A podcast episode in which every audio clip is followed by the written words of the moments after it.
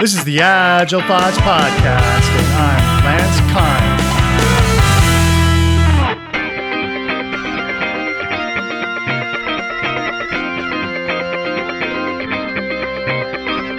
Hi, I'm Bryan Finster. Um, I have been a software developer for over 20 years. And um, I know from personal experience that continuous delivery makes developers' lives better. And I'm on a mission to help every developer live better lives. And I think everyone else should be too. So I really think people should dig into understanding what continuous delivery is, how to get it from idea to end user and get feedback as rapidly as possible to increase the quality and allow people to sleep better at night, especially developers. I've carried a pager for a long time. Nobody should wake up in the middle of the night. CD allows us to sleep.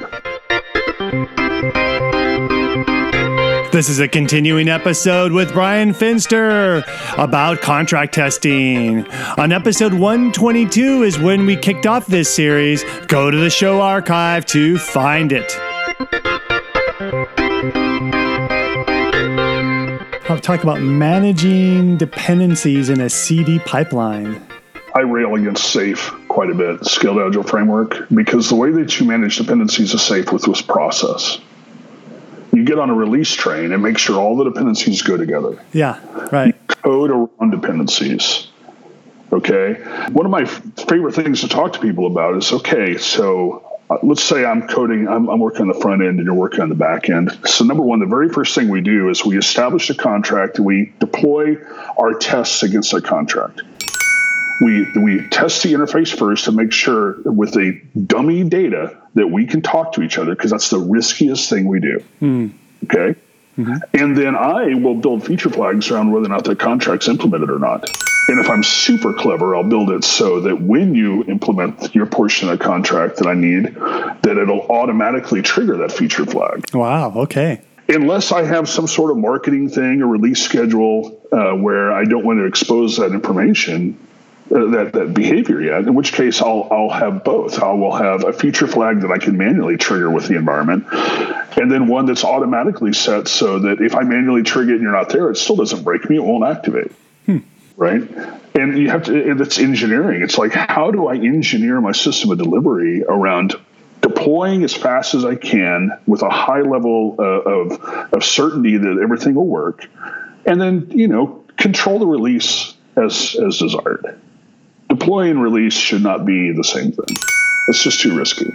I need to verify in production I'm not blowing anything up.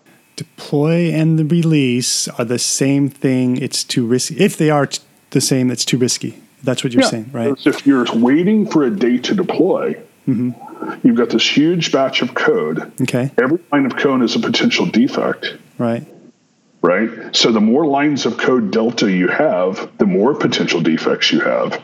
If you've been doing continuous delivery for any length of time for real, you start panicking when you see that delta get too big because uh-huh. you know that you're going to go into a war room. and if you've been doing continuous delivery for any length of time, you know that your odds of going to a worm are much less if you're delivering all the time and validating. Okay, okay, that's the delta. Sorry, I, I, I think I'm try, I think I'm on track. So the delta is from the time of. All right, no, from the time. Sorry, it's the if you any add or removal of code is the delta. Okay, right? so code changes. All right. Yeah, so it's just the the code change delta. Okay. You're trying to very small because it, every haystack has a needle. If you build smaller haystacks, it's easier to find the needle. right. All right. All right.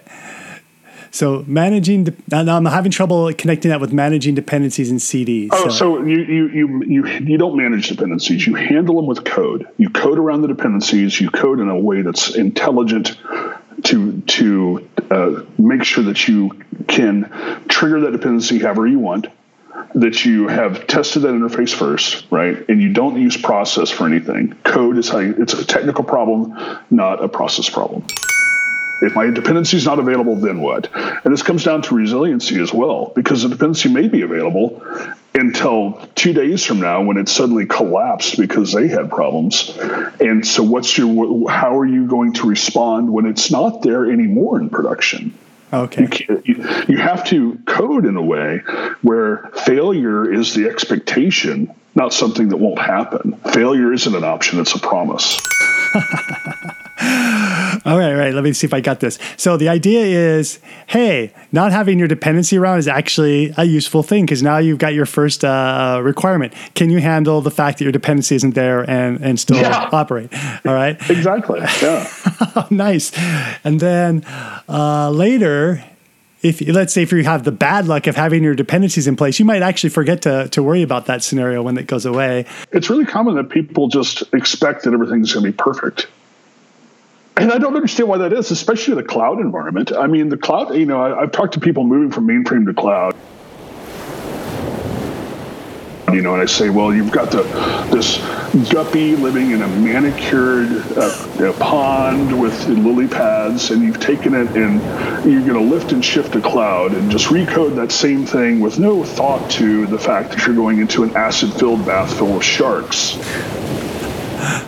You know, failure is an absolute promise in the cloud. So how are you coding around that? And being able to have that uh, that that dependency management handled in the code so that you can be resilient is critical and that's that's part of testing that you're doing when you're doing this uh, uh, integration testing contract testing no, I love this because the next time somebody says, "Oh, I can't start that because the the I'm waiting for so and so to get the system up," I'm gonna say, "Hey, wait about the case when it's when it's when the system's down.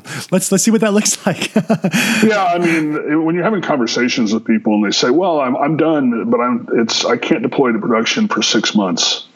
Oh, like you're not done. You just you just in six months won't remember how because my it's not needed yet, right? You're not done. You're just in six months won't remember what it is or okay. how to support it and crossing your fingers as a break. Let's go back to the frame here you said about safe. So safe, I'm assuming, let me take a guess here. Reason why you brought up safe as a, uh, uh, how would I say, problematic in this area is because of the PI is usually a few months before they go to production. Is that maybe why you brought this no, up? it's just the, the concept of managing dependencies with process. Oh, that okay. no matter how long your your delivery increment is, the fact is is that your delivery increment is tied to the slowest team. Right. Uh, which is going to delay your feedback. And the goal of CD is to amplify feedback. You need feedback as fast as you can. You want to get to production in less than an hour because that's going to be a tiny change with rapid feedback that's easy to fix right? I blissfully don't work with a lot of safe teams. So let me just, I might be asking a question out of, I'll be asking a question out of ignorance here. Do safe t- teams deploy to production even though they're not done with their uh, program increment? I, I, don't work with a lot of safe teams anymore either. Uh, I have had that inflicted upon me before. we're on a right? I'm, I'm going to have a lot of there, may be some safe people hearing this and they're going to come and thrash me and tell me that we implemented safe incorrectly, which right. I hear a lot that you just implemented it incorrectly from it, not, it's several companies. You know, they'll say, well, they just didn't implement it correctly. And that's quite possible. It shouldn't be that hard to implement. Is going to be my response. Yeah. Uh, so I don't, I don't know. Oh, okay. What safe teams will do because my goal is to make sure all teams are delivering independently, and the release train is one team. Okay. Yeah, because I just realized, wait a minute, I don't know if they they they deploy more frequently than their program increment, and they probably do. At least I would hope so. Because if they don't, let's just let's just put it in a different frame. If you're a safe team and you're deploying every program increment, and your program increment is like three months, that goes back to what you were saying about the deltas. The code deltas are going to be quite large, and so you're going, you're not doing you're kind of doing big bang deployments. I mean, honestly, most people, even without safe, were, were, were would consider a f- quarterly deployment fairly big bang. Yeah, I, my assumption is that even that even as slow as a release train is, it's got to be faster than that. But it's not as fast as I can go. Okay, there we are. All right. Because I guarantee you, there's no release train that's releasing multiple times a day. Yeah, can't say I know of any. Uh, yeah, no. Honestly, the people who are doing safe are generally uh, have a lot of other. Uh, there's some things that are moving slow, and that's why they they, they started with it. Um, hopefully, yeah. they, they they evolve from that.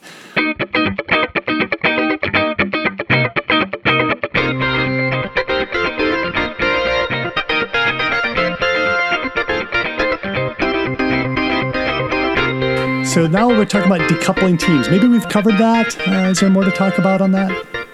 No, I, I, think we've covered it. I mean, it's just that core concept that we're we, we're testing the interface first instead of last because it's the riskiest thing. It allows us that we're coupled at that point where we're testing interface and establishing the contract. From that point forward, we're entirely independent of each other. So there's two teams out there. There's the uh, the producer team and the consumer team, and mm-hmm. uh, they get a story.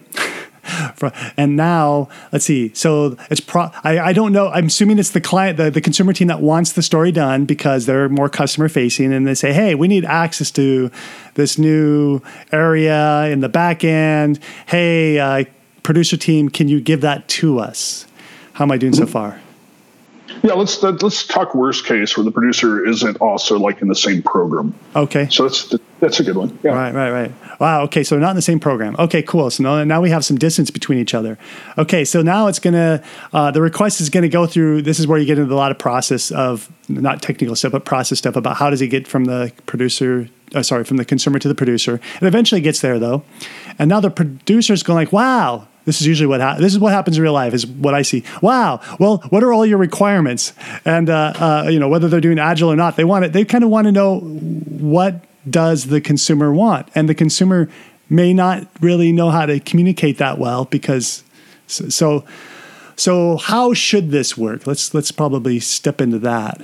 Sure. The way that I always recommend it working is having some people from each team go talk to each other. Get out of here.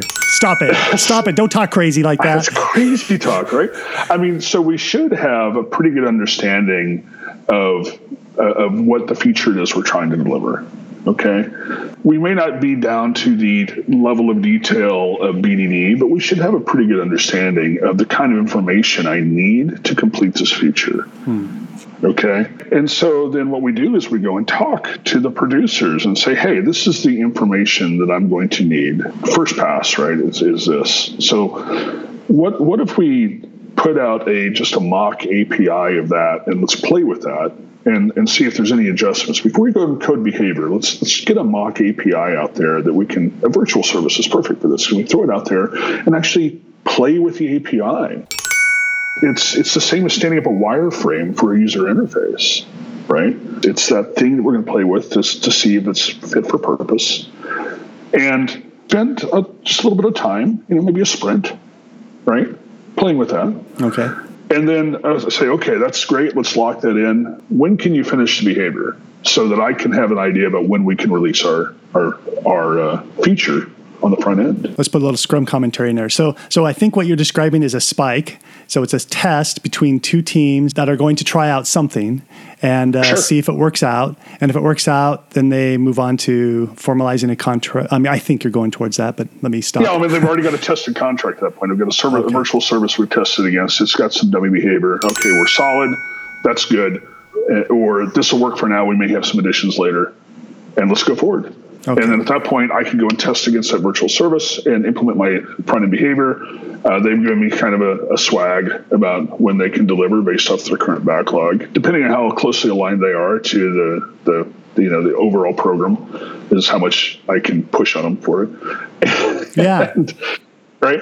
And uh, and then we go and implement, and um, then when the contract's satisfied, turn on the feature and, and just to let me mention a couple of key points how this could be implemented poorly is uh, if they if those two teams that start the conversation don't actually talk to each other but they send emails all right that's going to be slow no, I'm serious. Or or they're gonna hey that they're gonna they're the the the first the the producer team says hey we want to know you want we want you to spec it out and the consumer team actually in isolation tries to spec it out. You know they spend a lot of time writing a document and shipping it over to the to the producer team. Producer team looks at mm. it and implements it or, or or maybe not or there's a back and forth. Either way, those are slow boats.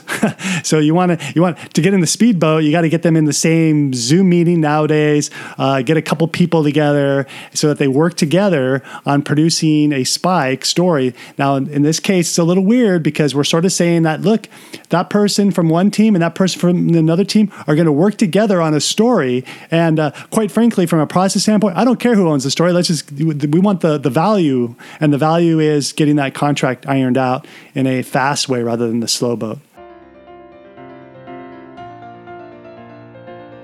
Yeah, I, I think people carve their uh, their companies up into too small of a piece. There's one piece. There's the company and the profit, right? That's that's like I, I was explaining to someone recently that I think we we should be in a post DevOps world. We should be in a world of flow. And I know I'm way off now, but nice. that it's no longer how do we get dev and ops working together. It's how do we get IT and business to understand that they are both IT and business. Right, right. Got it. Yeah. Right. No. And so this goes all the way to that. It's that if the thing we are working on uh, at this company, if, if, the, if this feature is the most important feature, and that team is not supporting us doing that with high bandwidth communication and aligned priorities, then maybe we aren't working on the most important feature. Maybe we should be helping them deliver theirs. Yeah. Yeah. It's right on the money, man.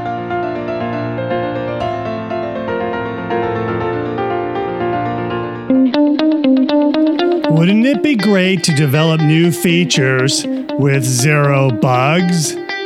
Deployment to production day doesn't have to be stressful. With some changes, it can be relaxing and just another day at the office.